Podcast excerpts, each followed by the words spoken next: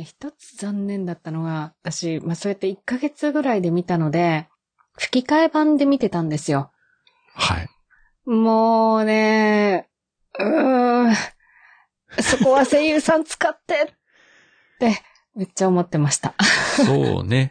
あの、もちろんプロの声優の方が多いんだけれども、中にはその、まあ普通の芸能人というか、そうね。まあお笑いの人とか、まあ役者の人とかが入ってうる。んニック・フューリーとね、ナターシャはちょっと、うっって思って、うん。結局自分も吹き替え版メインで見てるから、まあうん慣れましたけどね。なりましたけど。慣れましたけどね。いや、だからね、見直してるんですよ、私、字幕版を。うん、うん、うん。2回目、2回、だいたい2回目見てるかなうん。あでもね、解釈がちょっと変わってきますね。その、もちろん英語はそんな堪能ではないし、聞き取れるのは単語ぐらいだけど、あ、こういうこと言ってるんだっていうのが、字幕と英語とその吹き替え版とちょっと違ってたりニュアンスがするので、そうですね。うんそれは本当どんな映画でもそうで、やっぱり字幕と、ねまあ字幕は情報量が限られてるから、うんかなりね、意訳をしてるところもあったりはするけれども、じゃあ吹き替えがその本当に元のセリフを忠実にやってるかって言ったら必ずしもそうではないので、ね。うん。ねだから両方見ると、うん今はね、簡単に両方見れるから、そう。なかなかの面白いで思すよね。ね。うん、面白い。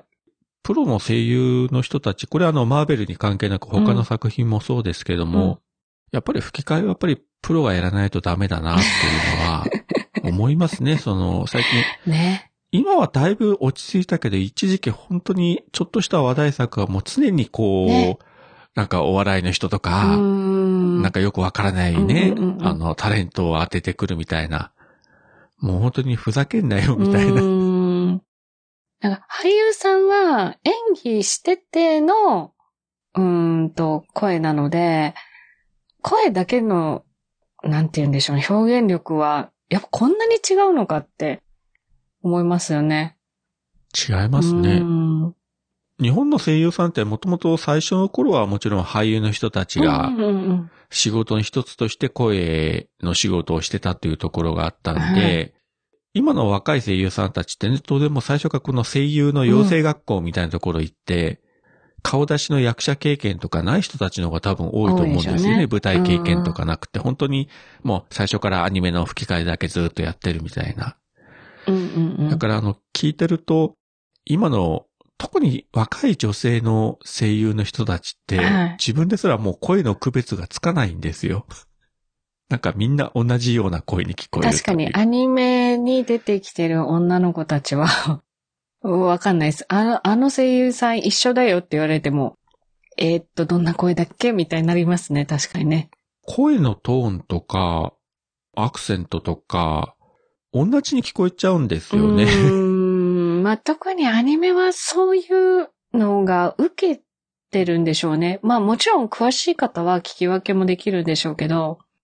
特にアニメーションの場合はもう、うんあるいはこう、記号、アイコン的なところがあるのであの、洋画とかね、海外ドラマの吹き替えとは全然違うのうんで、うんで、逆に言うと、その、海外ドラマとかの吹き替えはもうほとんどもうプロの声優さんですけども、うん本当に上手い人多いですよね。ああの、アニメバターじあゃない人たち。はいはいはいはいはい。いわゆるこう、洋画のそうですセね。リフをずっとこう入れてらっしゃる方はね。今自分見てるのが、あの、うんアメリカのドラマで、ああの、FBI 特別捜査班とか、あの、夜の有力のゆうみやさんが教えてくれて見てるけど、あれ、吹き替えでやってるの見てるんですけど、いや、本当にすごいですね、これは。へあの、なんて言うんでしょうね。そのあたりの吹き替え、アニメやってるこう声優さんたちと本当にうんレベルが全然違うーというか、んいや、本当に声の演技でここまでこう、うん。感情を揺さぶってくれるのかみたいな。うんうん特に犯罪捜査ものでものすごくこうリアルというか緊張感が高いドラマなんで、毎週1話見終わるたびに、はぁという力が抜けるぐらい、そんなに。うん、ものすごいレベルが高い。あの、もちろん声の演技だけじゃなくて、その、うん作品の質自体がね、まあそういうのを見てしまうと日本のドラマとかも全く見る気が今もうないんですけれども、チラ見しただけでもう5分見たら、ああ、もういいや、みたいな。まあね、私も、もう今もうテレビ見なくなりましたね。去年、あの、こもり始めてからね。なんでしょうね、この見なくなった感。地上波見るっていうのはもうなんかニュースと天気予報ぐらいでうー、ん。バラエティもドラマも見てないですね。そうね。アニメ取りためしてたのをチラ見してるぐらいかな。それこそ進撃の巨人だったりとか。結構あの NHK はね、マニアックな番組いろいろやってて、そう、まだ見てなかった。ウルトラ Q を録画してるんですよ、ちゃんと。そうです。今、ウルトラ Q とウルトラセブンの 4K リマスター版を、ウルトラマンセブンだけがどうも顔が嫌いなんですよね。セブン人気すごいですけどね、男の子たちにはね。今回やっぱり改めて見直すと、うんうんうんやっぱりウルトラ Q の方が面白いというか、バラエティに富んでる。そう、そうですよね。いわゆる怪獣が出てきてって、その、ウルトラマンはウルトラマンでヒーローだけど、あの、日本の特撮も、本当にウルトラ Q 当時ものすごくヒットしたけれども、あの路線でずっと続いていったらだいぶ変わったんでしょうけど、うん。結局もうウルトラマンの路線、で。うん。であとはもう一つは仮面ライダーの路線でうんうんうんうん等身大のヒーローがという、結局まあヒーローが怪獣怪人を、うん。と戦って倒して終わるといううん。パターンで、こうなってしまったというのがね、うん。なんか、まあもちろん楽しいし面白いしいいんだけれども、うん。面白いですけどね。未だにそこから抜け出せてないのがね、うん。未だにそれですもんね。結局今も日曜日は仮面ライダーと戦隊の、うん合ってるんですよね。まだね、見てないけど。うん見てないけど、うんうんうんいややってますし、ウルトラマンも未だに半年放送して半年休みみみたいなサイクルでずっとやってるんで、私、あの、アニメのウルトラマンは見てましたよ。またマニアックな、そうですか。あの、ザ・ウルトラマン。ザ・ウルトラマンでしたっけ？うーん。あれ出てくる諸星団は、ちょっとイケメンでしたよね。いや、諸星団ではなかったと思うけど。あれはですね、今見ると作画、うん。うん。絵とかはけてひどいけど、うん話は結構というかかなり面白かったんいや、ですよね面白か。ったですよ。逆にあの、当時の特撮の方じゃできない、うん。まあ宇宙を舞台にしたりとか。なんか巨大宇宙戦艦が出てきたりとか、うんあの主人公たちがそのウルトラマンの星に行ってみるとか、うん。当時の実写の方ではできなかったことをいろいろやってるので、まあそこがアニメのいいとこでしょうからね。いいところだけど、うん当時は、ただやっぱりどうしてもウルトラマンは特撮だという意見が強かったんで、うんあの路線はもう一回だけになったのかな。まあ、ちょっとこう短編的なものはあったけれども、まあまあまあ、特撮はね、人気は人気ですよね。好きな人は好きでしょうし。あのザ・ウルトラマンの後番組があの実写でウルトラマン80というのがあって、え、80ってあの 80? ウルトラマン80ですよ。80年に始まったからウルトラマンはいはいはいはい80というね、知ってますよ。学校の先生、あ、この先生でしたっけ？いや、見てないなぁいや、見てたのかもしれないけどなぁもう子供の頃の記憶があんまりにもなくて。いや自分もあの、全部は見てなかったけどな、なんかね、ううん。ん。どう見ても当時あの、同じ TBS であの、3年 B 組金八先生とかあの路線がヒットしてたので、それにあやかった感がものすごいんで、ああ、そうなんですね。ってことは記憶がない。歌は覚えてるんですよ。主題歌とか覚えてるから、見てたのかもしれないなぁと思いながら。どう見ても主人公があの、防衛隊のチームの一員で、なおかつ中学校の教師という設定は無理がありまくり、ありえない それありえないですね。途中であの、学校の先生という設定は自然消滅しましたけど、いきなりなくなっちゃったという途中で。えーいや、全然覚えてないなぁアニメとか、あまり見せてもらってなかったっていうのもあると思うんですけど、あれ見てなかったですね。親御さんが厳しかったとか？いやいや、多分チャンネルの取り合いだと思います。まあ昔はいいそうそう、ね。一台しかないから、そう。で、親が強いってそ、いううのが当たり夕前で。方以降ほら、ない、野球がずっとついてたので、はいはい。ドリフとかもみあんまり見た記憶がないのと、私多分家族団らんとかにあんまりいない子だったんですよね。一人で本読んでたりとか。全員集合とかは、うん。なんかやっぱり子供に見せると、なんか続学番組だからみたいな。ああ、まあ、そんな親でもなかったんですけどね。私が見てなかったのか、まあまあでも単純にその時間は野球だったと、オフシーズンしか見てなかったんだと思います。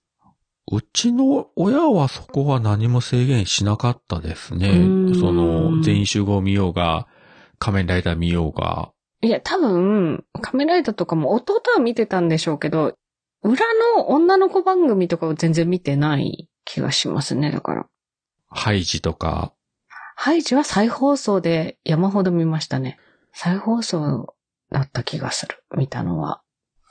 ハウス子供劇場とか、あ、日曜の朝とか夕方とかの、はいはいはい。うん、あの時間帯は、見れてた気もせんでもないけど、ただ私のアニメの知識とかっていうのはほぼ一人暮らしし始めてからですもんね。まあその頃ね、今みたいなこんなネット配信で好きなだけね、なんぼでも見れる時代が来るとはうん誰も思ってもなかったんですけいや、れども。ネット配信が始まったとしても私全然ネット配信 一個も見てなかった人なので。初サブスクですよ。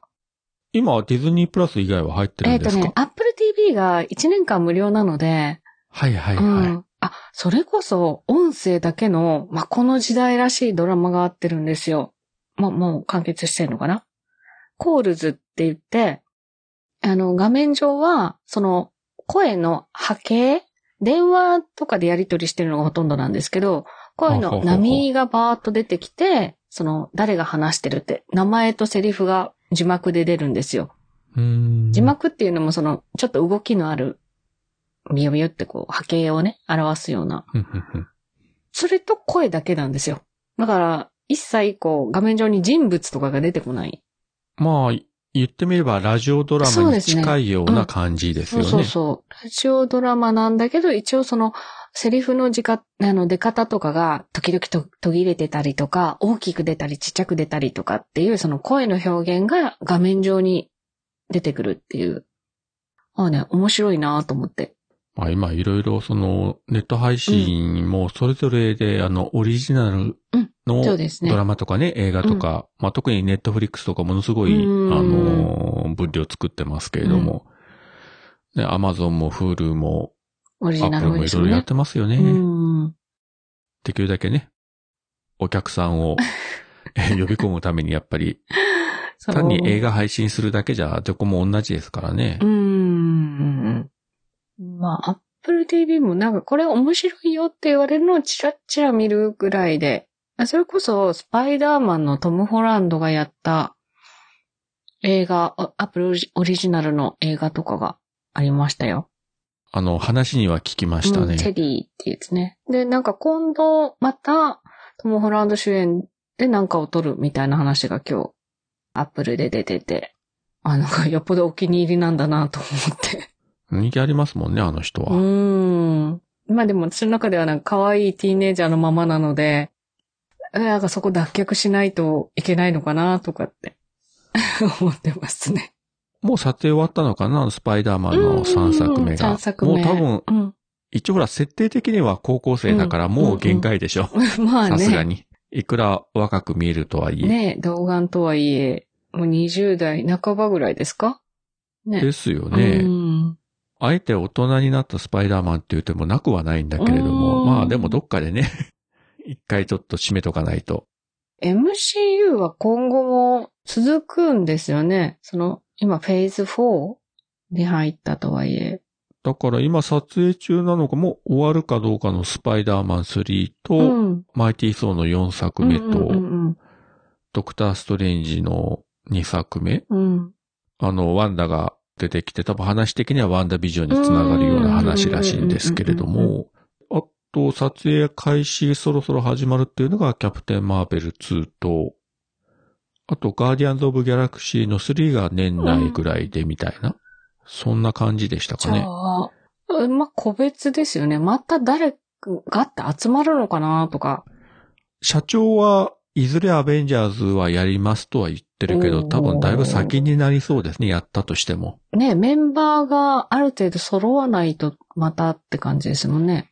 今まではやっぱりそのアイアンマンとキャプテンアメリカっていうのが中心だったけど、ですよねその中心が今いなくなってるので、かそれに代わるキャラクタら、ーをん誰にするのか、今後出てくるのか、どうするのか。ね。まあ難しいでしょうね。どんどん世界が膨らんでいって、キャラクターもどんどん増えていって、普通考えたらもうエンドゲームとかインフィニティ用のあれが限界ぐらいな人数なんで、あれで何人ぐらい出てたの ?3、40人出てたんですかねもうそうですね。エンドゲームのあのラストのところは相当出てましたね。出てましたね。あの、ね、お葬式のシーンに全員集まってたっていうのを、後から聞いてびっくりしましたけど。ね、あれも、そう、自分も最初見たとき合成かなと普通に考えて、後でなんかツイッターでその記念写真が流れてきたときに、おーみたいな感じ。全員いたんだ。あマジかよみたいな。ねあのシーンにだけでセリフのない人もいましたもんね、ミシェル・ファイバーとか。え。うん。ああいうのができるのがやっぱりマーベルだからこそ。でしょうけどね。いや、すごいなと思って。まあうん本当に作る方はね、相当大変だったと思うんですけれども、うんメイキング映像を見ても、本当にあのグリーンバックとかのアクションシーンもまあ、うんようこんなん撮ってるわ、みたいな感じで。ですよね。映画ならともかく、そのワンダービジョンも、今やってるウィンターソルジャーも、ドラマのレベルであれ撮ってくるっていうのがすごいなって思いましたけどね。お金のかけ方が違うっていうのもあるし、多分作り手もドラマだから、そのうん映画より規模が下がるとか、まあ、うんこじんまりして当然みたいに思われたくないっていうのもあると思うんですよね。逆にマーベルだからドラマでもこのレベルやるんだぞぐらいの気概を持って、そんな気がしますね。うんなかなかあの、まあ、他の会社ではできないですよね、あそこまでは。は。この後に控えてる6月から配信のロキは今度は宇宙のいろんな星とかが舞台になってくるので、うんまたとんでもない話、あの今予告編出てますけれどもあ、れ見たら面白そうですよね。そのユニー、なんていうの？面白そうっていうか、またギャグっぽいなとかってちょっと思って。まあ主役があのロキだからねねまあどうなるか。うん。まあただ、ロキも難しいんですよね。世界線的には一回、あの、死んだキャラクターなんで、うん。あれは、その前の、死ぬ前の世界を一応描くんですよね。前の世界というよりも、あの、うんエンドゲームって、あの、インフィニティストーンをたまたま手に入れて、行方をくらました、ロキのその後の話だから、あの、まあ、いわゆる別の世界線に別の時間軸を生きていくうんロキの話なんですよね。まあ、それ言ったら、あの、エンドゲームに出てきた、あの、過去からやってきたガモーラもあの後どうするのかという話あが、そっか。そうなんです。オリジナルのガンモーラはいなくなったんで、まあそれはこの後の3作目で描くんでしょうけど、